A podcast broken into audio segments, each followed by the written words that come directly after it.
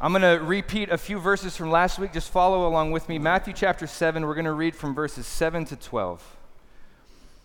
It says this Jesus speaking, He says, Ask and it will be given to you, seek and you will find, knock and it will be open to you. For everyone who asks receives, and he who seeks finds, and to him who knocks it will be opened. Or what man is there among you who, when his son asks for a loaf, will give him a stone? Or if he asks for a fish, will his father give him a, his father will not give him a snake, will he? If you then, being evil, know how to give good gifts to your children, how much more will your Father who is in heaven give good gifts to those who ask him?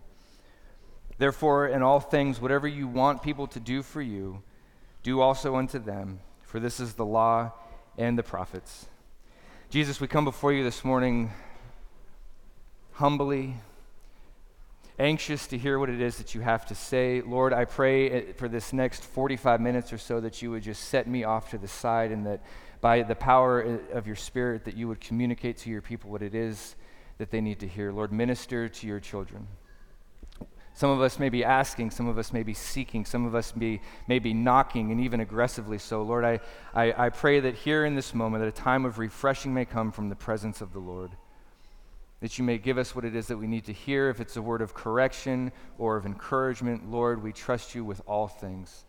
We are here to learn from you, to hear from you, to know you more, to grow in affection and in obedience, and to understand to a greater depth and width what it is that King Jesus has done on our behalf for all of our eternity. Lord, thank you for the life that you have given us, for the salvation that you have made possible by the death, burial, and resurrection of your Son. And it is in his name, the name of Jesus, that we pray. Amen. You may be seated. So, what we considered last week was this idea of asking and seeking and knocking. And, and, and what, what, that, what that really means, and, and, and the thrust of it, it means, it means many things, but the thrust of it is, is to always keep in mind and to remember that God is a good father. He's, he's, he's a better father than any father could ever hope to be. He is the example that fathers should be, that parents should be. And we often don't think of him as that for various reasons.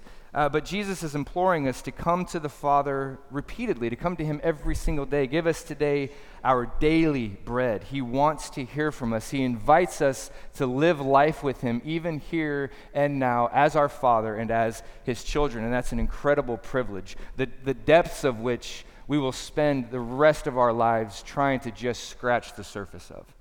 We will never know the glory that that means until we get to heaven, but we have a taste of it now. And so the Lord, as a father, invites us to come to him, seeking and knocking, and to come to him in trust. Even if the particular situations or circumstances of our life are not what we expected or what we hoped or even what we prefer at this exact moment. And, they, and, and I don't want to be cavalier or I, I know that there's, there's situations that are, that are tremendously difficult.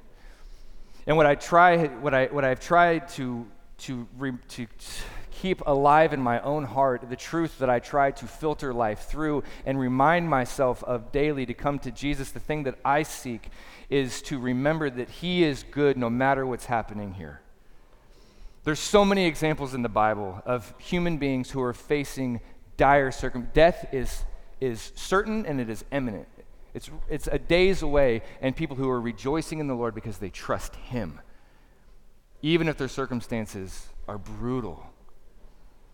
And I want you guys to know that God is good and trustworthy even when circumstances are brutal, and to, to fight the temptation of the, that the devil whispers in our ear that things would be better if we did away with Jesus. Things haven't worked out, things haven't paid off in whatever way, shape, or form we would prefer them to. And so the, the conclusion the sum of those parts is to do away with Jesus, to turn our back on him, to, to remove ourselves from the care of our good Father. My, my mission, maybe number one as a pastor, is to implore people not to do that. God is good, He's trustworthy, He's a good Father. If you have any semblance at all of what a good father is, the, good, the Father in heaven is way better incalculably better. There's no number that you could say he's this times many more. He's, He's infinitely good. He's infinitely wise. He doesn't do anything insufficient. He doesn't do anything wrong. He doesn't do anything that is unwise, even slightly. Everything that he does is perfect. Do you believe in him? Do you trust him? Do you know that you can come to him? Do you know that you have that freedom in Christ to come to him as a child, washed in the blood of Jesus? Do you know that? It's available to you today, at any given time. And he's working things out in a way that one day we will praise him. You know, one of the more convicting stories that I've ever read, it was, I think it was from, it was very convicting, but I can't remember where I read it. I think it was one of those daily devotional type things, and it, it was, it was written by a, a woman who was recounting the story of Israel in Exodus chapter 14, fleeing from the Egyptians, and they come to the impassable Red Sea. And they're doomed, right? They're going to die everything has fallen apart. Their plans have failed. They had this, this big exodus in Egypt. It was a big what to do, and yeah, there was lots of plagues that got them out of there, but now we've come to the Red Sea, and whoever this Yahweh is, he can't handle this. This is too much for him. And you know the story famously the Lord parted the Red Sea, and they crossed over on dry land. And when the Egyptians got to the Red Sea, the the, the, the, the, sea closed and the Egyptians were killed. And it says in chapter 15 of Exodus that Miriam and all these women sang and they danced to the Lord because they were reminded again of how good He is. They were reminded again of how trustworthy He is. They were reminded again that He gives His children freedom.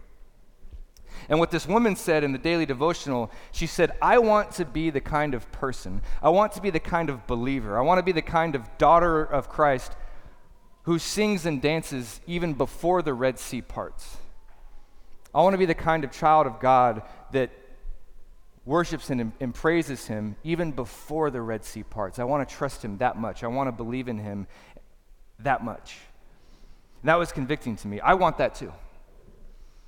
I want that too. Everything that we need for this life is in Christ Jesus. The book of Ephesians hammers this again and again and again. And there's nothing wrong with coming to the Lord with sincerity and, and, re, and requests and, and, and desires and hurts and hangups and doubts. I say it all the time. It's what the entire Psalter is about. Every psalm is a crying out to the Lord with all sorts of emotions anger, doubt, fear, resentment but they're honest in their prayers and they're to the Lord. And that's what makes them beautiful. We can come to Him, and He has an infinite, infinite capacity to give us what it is that we need, to provide for us, to care for us. And it's okay to come to Him with hurts and hangups and requests.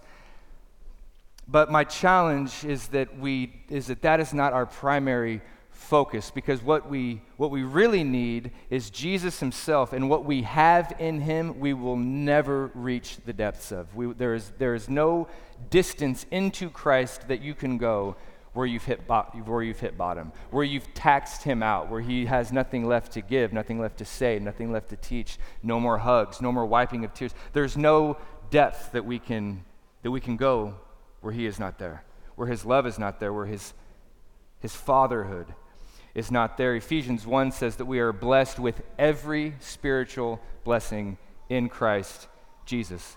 Colossians 2 3 says, In him are all the blessings of wisdom and knowledge. Colossians 1:27 says Christ is in you the hope of glory. Where else are we going to go? The words of words of Peter. One, one, of the, one of the few moments that Peter got it right, which is encouraging to me, you know the story, John 6. Jesus feeds thousands miraculously, and so they follow him all over the Sea of Galilee because they want breakfast, and Jesus challenges them on that. He says, You're not, you're not here for me, you're here for food. And then he goes on a long teaching about his, his body being true bread and true sustenance, and his blood being true drink and true sustenance, sustenance that lasts into eternity. And it says that many heard him and said amongst themselves, This is a hard teaching. Who can bear it? And they turned and left. And Jesus, turning to his closest followers, says to them, Are you going to leave too? And Peter says, Where else are we going to go? Christ in you, the hope of glory. There is no hope of glory anywhere else. There is no peace anywhere else. There is no forgiveness anywhere else. There is no life anywhere else except in Jesus, and He brought Himself to us. His love moved towards us in action. Do we trust Him? He knows what we need. Everything that we need is in Him. We don't need things. We don't need circumstances to get better, as much as that would be awesome. And I know that some of you might even hate that I just said that. But what we really need is Jesus. What we really need is Jesus in the storm, Jesus in the pain, Jesus in the financial reversal, Jesus in our confusion and our doubts and our anger and our hostility. What we need is Jesus. He's willing to go into that with you. You don't got to fix that and then start knocking. You can knock about that. He wants to hear from you. Again, read the book of Psalms. What we need to understand more is the depth of the things that are available to us in Jesus, the hope that is available to us in Jesus, the peace that is available to us in Jesus, the peace that surpasses understanding. Part of what that means is that we're at peace because we have hope in a God who is alive, who has promised us life eternal, that's immortal, that is full, not just the length of time, but the, the quantity of time, but the quality of life eternal. It's an eternal time and it's a perfect time. It's life with Him. No more sin, no more crying, no more pain. We have that ahead of us, and He has promised that all things work for the good. We have that. We need that in our pain. We need to be informed by that in our pain. And He may bring us in, He may bring us out of it, I can't guarantee that. And I can't speak to every specific situation that's happening in a room this big, but what I can say is that we need to go deeper into what the riches that Jesus has for us because they are there. And He invites us to day after day after day ask and seek and knock. In the words of children, it's okay to go to your father and bug him. It's okay. He went to the cross for you. Romans 8:32. What, what else what else are you going to ask for him that he's like, "Now nah, that's pushing it." You know? He's a good father, and he invites us to come to him. And so he will keep supplying our needs and caring for us until he calls us home. Matthew chapter 6 is still in Scripture. Here it is. For this reason, verse 25, I say to you, do not be worried about your life as to what you eat or what you will drink, or for your body as to what you will put on. Is not life more than food and the body more than clothing? Look at the birds. They do not, they're not, they're not lazy, but they're not stressed. You know, they're, they work and they're okay. They do, they do not sow nor reap nor gather into barns, but your heavenly Father feeds them. And oh, are you not so much more value than they? You being worried can't add a single cubit to your lifespan. Why are you worried about clothing? Observe the lilies of the field, how they grow. They do not toil, they do not spin, and yet not even Solomon in all of his glory was clothed like one of these. But if God so clothes the grass, the grass of the field, which is alive today and is thrown into the furnace tomorrow, will he not much more clothe you, O you of little faith? Do not worry then, what will we eat? What will we drink? What will we wear for clothing? For the Gentiles eagerly seek these things, but your heavenly Father. Did you see the sunset this morning? the sunset. this is service number two. I'm hungry, you know. Did you see the sunrise this morning? The God that did that, He knows. He knows. He knows that you need all these things. But seek first his kingdom and his righteousness, and these things will be added to you. So don't worry about tomorrow, for tomorrow will worry about itself. Each day has enough trouble of its own. There it is. That's a promise in Scripture. But then we also have John 16 33. Jesus promised, it was one of the last things he said to his disciples before he was arrested In this world, you will have trouble. Take heart, I have overcome the world. What do we do with that? Well, we take heart. We take heart. The Lord is watching out for us. He's a good father. He won't give us anything evil. Nothing gets to us that doesn't go through Him. He'll care for you. And in this life, you're going to have trial and tribulation. It puts us in a place where we have no other option. We can't put God in a box. We can't predict what He will or will not do at any moment. It puts us in, in a position where we have to just trust Him daily. We have to trust Him daily. We have to trust Him relationally and not become slaves to worry and idolatry. Life would be better if I just had this thing or that thing, or if this, if this trouble or trial went away. Friends, I'm not trying to diminish the troubles and trials that you might be experiencing, but I'm trying to tell you that there is a balm for them that is beyond the walls of this world. And his name is Jesus. And he wants you to come to him. And so Jesus says, you know, these aren't just like individual block teachings. That you can, they, you, they can be that. You can, you can come to them as that. But this is one sermon. Jesus says, I know what you need. I know what you need. And I love you. Now come and ask, and come and seek, and come and knock. I'm a good father. You, you fathers who are even evil have some sort of idea how to do good by your kids. How much more the Heavenly Father? I see you. I know what you need. Come to me. And with that kind of care, and with that kind of grace, and with that kind of love buttressing us against the world, go out and love people. Show people kindness. Show people the kind of love that I have given you. And don't expect them to return that love to you, but go and love them anyways. This is something that we do as I, as I was thinking about this. this is, there's, I think that there's, there's many categories here, but I just want to talk about three quick things uh, regarding our, or three motivations regarding the love that we can show people. Love, uh, an, a quote unquote act of love can be something that we do, it could be something that we don't do. Somebody could, could offend us, could do something to us. Every one of you in traffic knows what I'm talking about. You get in traffic, a big one for me is the guy who turns on his blinker like three and a half miles before he turns, but he drives like he's going to turn at any moment, bruh. I'll be honest. You know, when I'm on my motorcycle, I just, I, I, I, the shoulder's my best friend, dude. I will just go around him. But you want, like, you know, you just, yeah, that thing rises up inside of you, but you don't do it. You don't say, maybe you don't even honk. You don't ride his bumper. Maybe you chill. Or you can do things for somebody actively. You can actually not just refrain from doing something, but you can actually do some act of love. But a lot of times, whenever we do that, if we're really honest with ourselves, we might, we, we, we're prone to, to, we would never use the word karma as Christians, but we might think that way. Like, hey, you know, I'm to I'm to put good out into the world. I'm to do nice to somebody because then they'll do nice to me. Or maybe even, I think maybe even more grievous is that we'll do nice to somebody and then God's kind of in our pocket. He kind of owes us one. I could have said that thing and I didn't. Right on. The beach is that way. You know, we get all we get all we get all humble swole. Or we do something nice and we think, well, now that I've done something nice, they owe me one. We can, we can get into this like, well, if I do good, then good will come back. If I do good, then it will be reciprocated back my direction. And that's giving or fasting or praying in the same way that the Pharisees did.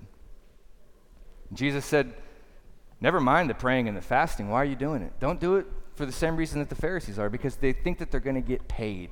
That's basically it.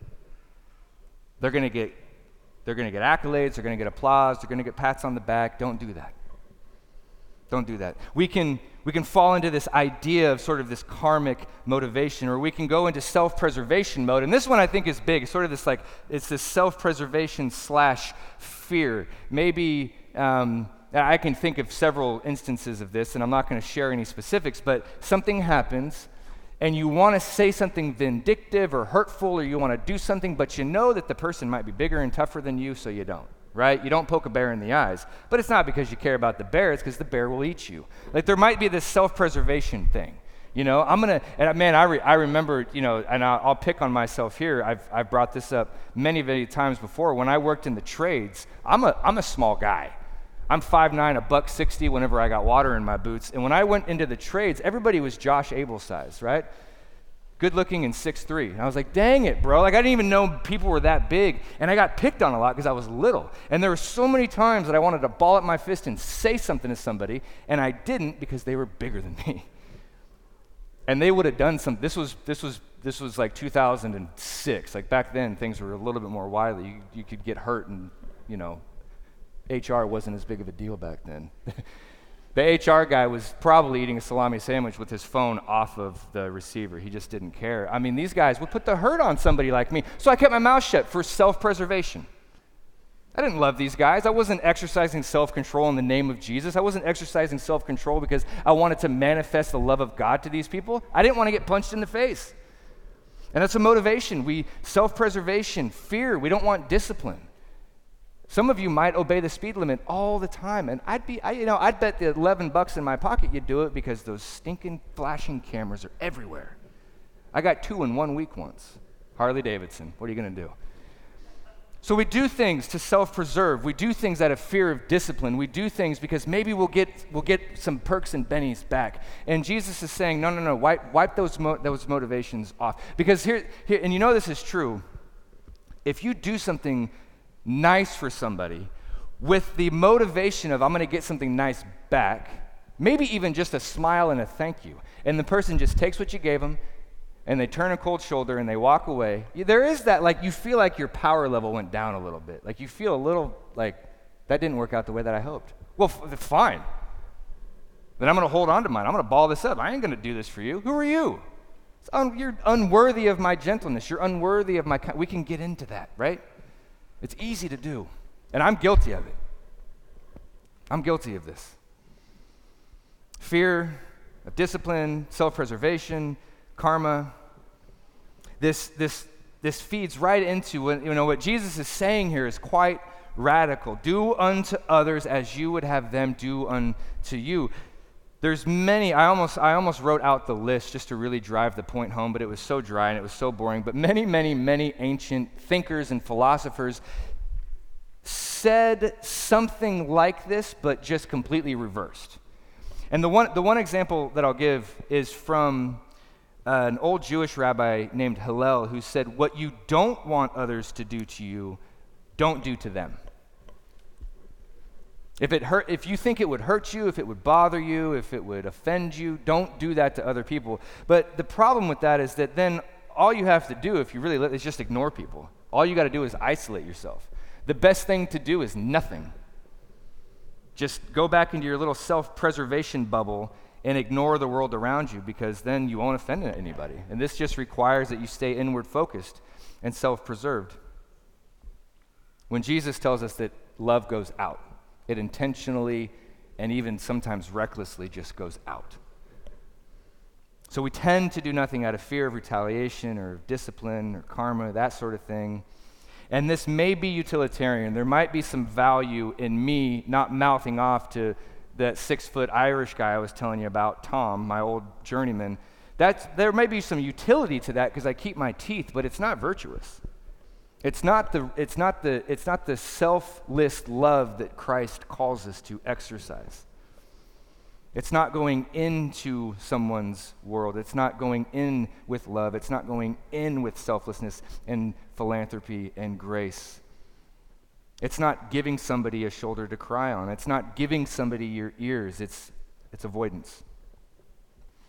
And what Jesus is giving us here is do unto others as you would have them do unto you. Do, do unto others. What he's giving us is this natural and fruitful response that comes from embracing the love that he has for us and really understanding it to a greater depth. A, a heart that is watered and, and nurtured by the presence of God the Spirit alive inside of us, that produces love for others, even those that we consider quote unquote undeserving. Because, friends, I can tell you that when it comes to the gospel, we are sorely undeserving. I, I can't even think of an English word strong enough. We are so undeserving. So, how do we wrap our minds around this? How do we I do, I, do, I do the karma thing. I think, well, if I do good, they'll do good back. They'll pay it forward. Or I won't, you know, self preservation. I won't pick a fight with a guy bigger than me, and I won't, I won't say something that might offend. Like, what, how do we?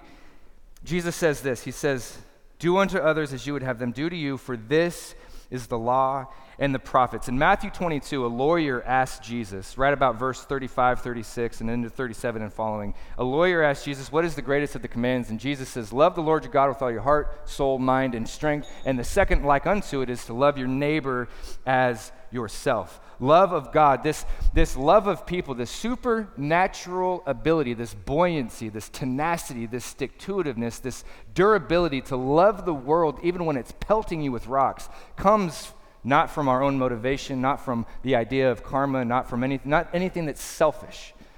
It's understanding a grace that we didn't deserve and then just blowing that all over the world. You're just a recipient, and then you throw it out to the people that are around you. And this comes from understanding the love that God has for you, what it is that Jesus did for you. He says, For this is the law and the prophets. And so, if we go back to the law and the prophets, if we look at the Old Testament, which is the only Bible that they had when Jesus was teaching this, we see grace, we see love, we see Jesus all over the place. And we see our sin. We see our failures. We see our insufficiency and our inability and our sin everywhere. But our treatment of others will be informed and progressively reflect the love that God has for us. The Ten Commandments, the prophets, the Torah, the Old Testament at large all point to us needing to love God and needing to love others and our inability to do so, our failure to do so every step of the way. It documents it in very great detail. Sometimes it's hard to read. Sometimes it's hard to read because I read it. I'm like, these people are so stupid and I'm just like them. You know, they're so bullheaded and I'm just like, they're so selfish and I'm just like them. But it also points to God's grace. It points to the Lord coming in, stepping in with grace time and time and time and time again. The Ten Commandments in Exodus are written because we violate every one of those commandments. You shall, have, you shall have no other gods before me. Honor your father and mother. Don't murder. Don't commit adultery. Don't steal. Don't bear false witness. Don't covet anything that your neighbor has. This is written because that's what we do. In our hearts, in our hearts that are, that are marred by sin, disconnected from God, dead to righteousness, completely self absorbed and autonomous and hedonistic, this is the kind of people that we are. It's why the world is such a mess because we covet our lust rises up inside of us. We want, and so we kill or we steal. And the Bible tells us to be different for the sake of the Lord. I'm going to read seven or eight verses out of Leviticus chapter 19. You don't have to turn there, just listen, listen along with this. These are the words of the Lord to, to his people. Now, when you reap the harvest of your land, you shall not reap to the very corners of your field nor shall you gather the gleanings of your harvest, nor shall you glean your vineyard, nor shall you gather the fallen fruit of your vineyard. You shall leave it there for the afflicted and for the sojourner. I am Yahweh your God. For, the, for in the name of the Lord, leave something for somebody else. Let somebody else glean. Let the, let the sojourner come. Let the afflicted come. You shall not steal, nor deal nor deal falsely, nor lie to one another. You shall not bear witness falsely by my name. Excuse me. I did that last service too. I don't know why I'm reading it that way. You shall not swear falsely by my name, so as to profane the name of your God. I am Yahweh. You shall not oppress your neighbor, nor rob him. The wages of a hired man shall not remain with you overnight and until morning. You shall not curse a deaf man, or place a stumbling block before a blind man but you shall fear your God. I am Yahweh. The way that you treat people is connected to the way that you feel about the Lord, that you understand Him. Don't treat people this way. Fear me. Remember me, the Lord says.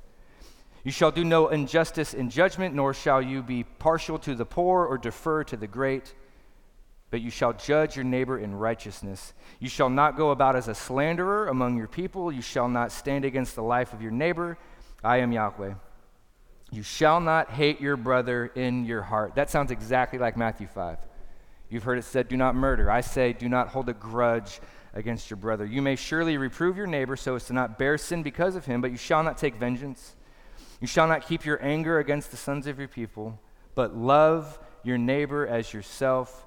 I am Yahweh. You know, I read that and I, and I see, I am, I am the Lord. Fear the Lord. I am Yahweh.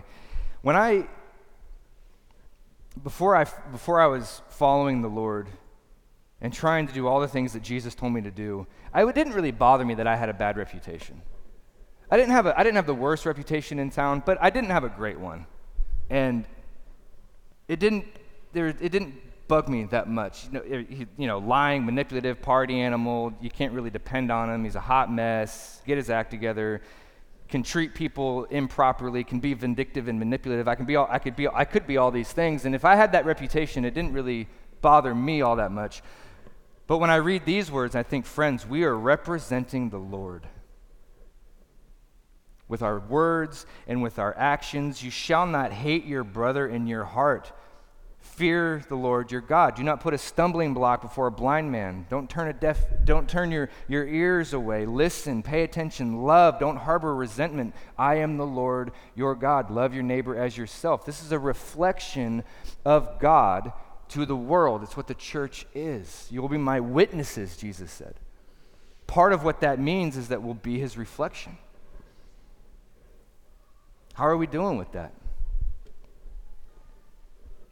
The, the, the answer is not to beat ourselves up and, and, and, and, I don't know, punch ourselves in the head and stupid, stupid, stupid. That's not, that's not the answer. There's, where, there is, where, there is, where there is breath in our lungs, grace is new every morning. If you confess your sins, He is faithful and He is just to forgive our sins because He is so good. He is so good. And that goodness will and should slowly, maybe ever so slowly, but will, will and will definitely turn us into people that love those, even those that we think are unworthy. Because we will grow in realization and in the weight of the fact that I am so unworthy to receive the gospel. He who knew no sin became sin so that I might become the righteousness of God. Good grief. Who am I to withhold a good thing from someone who needs it? Because I may not like them. The law and the prophets there's all these stories, the law and the prophets, right? There's all these stories, there's all these, these rules, there's all these laws, there's all this, all this guidance in the Old Testament, laws of, of, of there's cleanliness laws, there's sacrificial laws, there's periods of time where if you were if you were ceremonially unclean for some reason, then you'd have to leave the camp for a week, but then you could come back. There's all this stuff in the law and the prophets. And all of it it's pointing to our sin and God's grace. Our sin and God's grace. Everything was a grace. In the Old Testament, there is so much grace pointing to a, a, much greater grace that was to come. Every washing ceremony, which was this, this temporary cleansing from sin, didn't, didn't actually cleanse us of our sins. The, the New Testament says that the blood of bulls and rams cannot actually take away sins, but the blood of Jesus Christ, the washings were an image pointing, they were a sign that were signifying the one who was to come. They pointed to Jesus who can ultimately and actually cleanse you of your sins because he is sinless never sinned in word, thought, or deed. The sacrifices, how many millions of animals were sacrificed in the temple for our sin, symbolizing that sin causes death. The wages of sin is death. Something had to die. Well, the animal died instead of you, but that was an image. It was temporary, it was a period of time pointing, it was a grace pointing to the one, the Lamb of God, who will actually take away the sins of the world, Jesus Christ, God incarnate, God come down in human flesh, truly God and truly man for our benefit. The specific, man, I love this.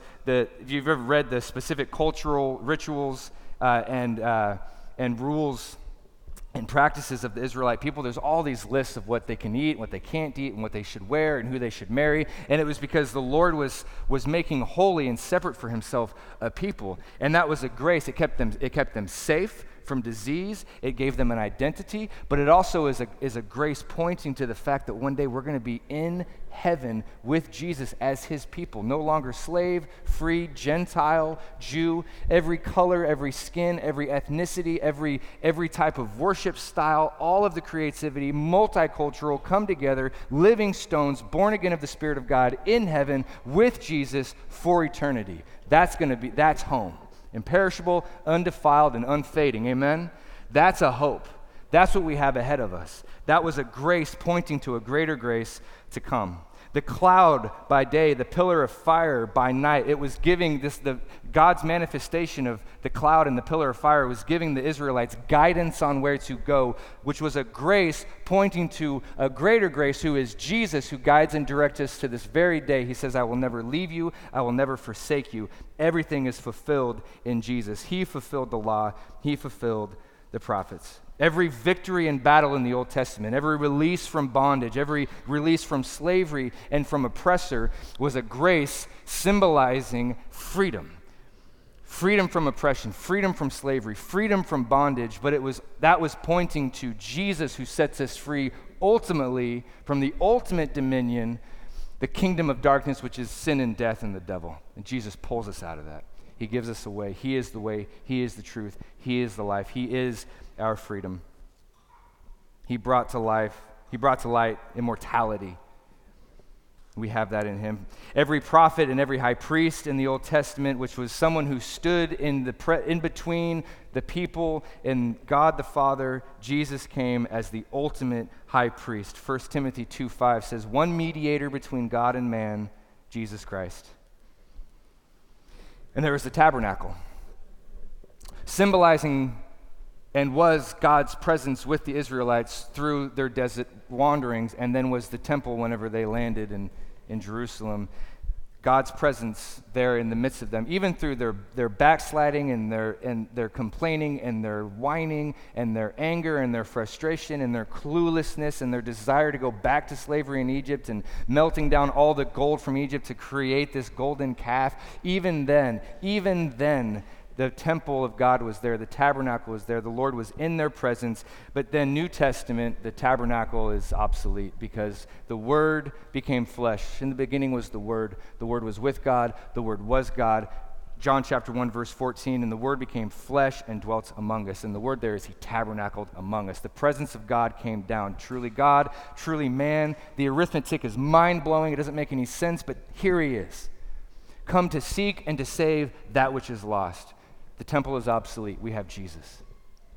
Jesus ascends after his death and burial and resurrection and sends his Holy Spirit to indwell every single one of us. And this is now our opportunity to reflect God's love by the power of his Spirit to the world around us. Do unto others as you would have them do unto you. Jesus came down. Matthew, Matthew 1 A son will be born, and you will call his name Emmanuel, which means God with us. The tabernacle, what it represented and what it was, was fulfilled in Jesus. The Son of God came to earth. The temple is obsolete. The Lord was in our presence. Jesus, God in the flesh, lived a perfect life. In no way, shape, or form did he sin at any time, and we killed him. And I love that. It's, it's something that we know it's something that I've said before, but it's something that we easily forget. Jesus didn't come to earth, born as a baby, live to be 33, a, about, with no sin, and then ascend to the Father. He didn't come as a 33 year old on a Thursday, get crucified on a Friday, and then raise and then ascend into heaven 40 days later.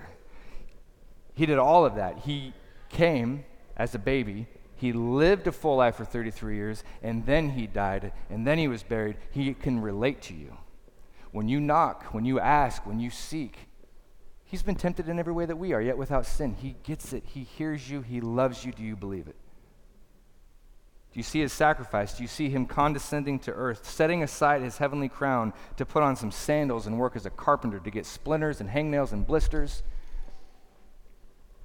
And to be killed as a common criminal never sinning but being killed for sin, never sinning but paying the price of sin. Being at one with the Father, the, tr- the Trinity, Father, Son, and Holy Spirit for all of eternity. It's too holy for me to even make mention of more than that. I don't understand it. But somehow, somewhere in there, because Jesus took on our sins, he cried out on the cross, My God, my God, why have you forsaken me? He did that so that we would never have to say that. He did that so that we wouldn't have to be forsaken. He did that so we wouldn't have to be separated. He is the way, back to bridging that separation that our sin has caused? Do you trust that He loves you? So the Old Testament points out again and again and again our unworthiness, but God's grace to us, anyways. The Sermon on the Mount points out to us our unworthiness and God's grace to us, anyways. In Matthew 5 17, Jesus says this Do not think that I came to abolish the law and the prophets. I did not come to abolish, but I came to fulfill. And he did. And now he tells us to live out the implications of that. He, filled, he, he fulfilled the law and the prophets because we couldn't. Therefore, whatever you want someone to do to you, do that for them, for this is the law and the prophets. He has fulfilled all righteousness. He has given us his perfect righteousness. He has never sinned, ever. And his perfect righteousness, his perfect life is given to us, and now he tells us, live it out. Matthew 5 48. Therefore, you are to be perfect as your heavenly Father is perfect. We can't do that. But he knows it, and he did it for us. When he cried out, It is finished, this is what he was referring to. The righteousness of God is the law has been satisfied perfectly. And now you can be given that perfect righteousness in the name of Jesus, and you live in that freedom. And that love that we receive, that grace that we receive, oh Lord, help us, should go through us and to others. So we can love like Him. His love comes to the unworthy, and that's us. And the more that we understand God's love, and this is, this is my prayer, that we would understand God's love more and more and more, and that our hearts would actually be transformed and renewed, that, that, our, that, our, that our care for sinners, for our care for those who reject Christ, though, and, and, and those who just need a lift, you know, the whole spectrum, that we would actually, in the name of Jesus, want to show them Jesus by caring for their everyday needs here and now. And this isn't, we don't have time to get into this, but this isn't just a blank check, right? We, we, did, we talked about this a few months ago. It's not, it's not wise to, if somebody's struggling with substance abuse or, or any other thing and we, and we just give them money, that's, you know what I mean. That's not what I'm referring to. Wise love, considerate love, love with discernment. And love with discernment sometimes is really hard. Tough love is something that our culture is really bad at. It's hard to do. We're bad at it because it's hard to do. May we love like Jesus, who in one, once, once he says, Come to me, all who are weary and heavy laden, and I will give you rest. And then he points his fingers at his disciples. He's like, Well, if you who are evil know how to give good gifts, it's like, Well, which one is it? It's both. We're evil. We need a Savior. Oh, but he loves us. He knows what's good for us. May we love the world with that kind of wisdom, with that kind of discernment, with that kind of thought. Without expectation of any reciprocity or reward from the world around us. If we think that if we do good for others, that they'll do good to us, we will stop because they don't. They won't. Even among believers, how easy is it to say, oh, thanks, man, and split? The lepers in Luke chapter 11.